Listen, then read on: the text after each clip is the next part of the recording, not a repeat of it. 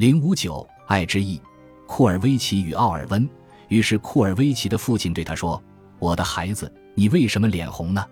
有什么事发生？”继母诅咒了我说：“我将永远无法娶任何姑娘为妻，除非能娶到巨人伊斯巴达登的女儿奥尔温。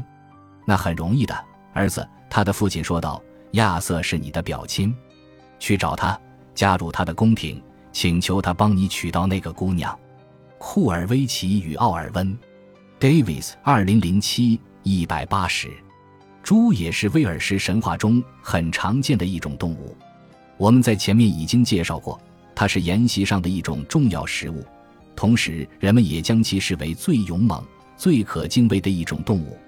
其中，猪的象征出现的最为密集的一个故事就是库尔维奇和奥尔温。库尔维奇这个名字的意思就是猪圈的门口。库尔维奇出身高贵。是亚瑟的表亲，在故事的一开始就引入了与猪相关的元素，甚至在主人公出生之前，他就已经和猪产生了联系。腹中还怀着他的时候，库尔维奇的母亲格列乌德已然对这种生物发展出了强烈的反感。一天，他意外遇到一群猪，吓得早产了，并且立刻抛弃了这个新生儿。主管发现了他，并给他起了“猪圈的门口”这个名字。因为那是他被发现的地方，库尔维奇与猪的关联一直存在于他的身上。他长大后爱上了巨人伊斯巴达登的女儿奥尔温。奥尔温的父亲对这门婚事提出了各种各样的反对意见，并给求婚者设定了一系列几乎不可能完成的艰巨任务，或曰试炼。他最终完成了这些任务，这一事实暗示了他具有非凡的英雄身份。库尔维奇和奥尔温神话的核心是所有威尔士神话中最难以完成的任务。伊斯巴达登要求我们的英雄给他带回来位于一头巨大的超自然野猪特罗伊特双耳间的剪刀、剃刀和梳子。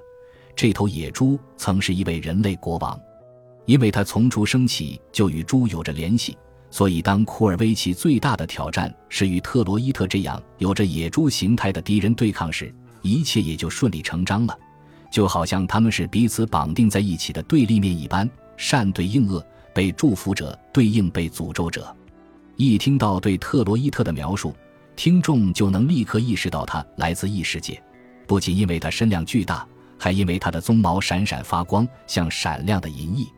库尔维奇在完成这个看似不可能的任务的过程中，得到了亚瑟王的帮助。因为尽管特洛伊特是一个强大的对手，但正义最终战胜了邪恶。库尔维奇最终拿到了野猪双耳之间的剪刀和梳子，而这只神奇的野猪随后遁入大海。库尔维奇用剃刀、剪刀和梳子为伊斯巴达登剃掉了胡子，由此赢得了奥尔温。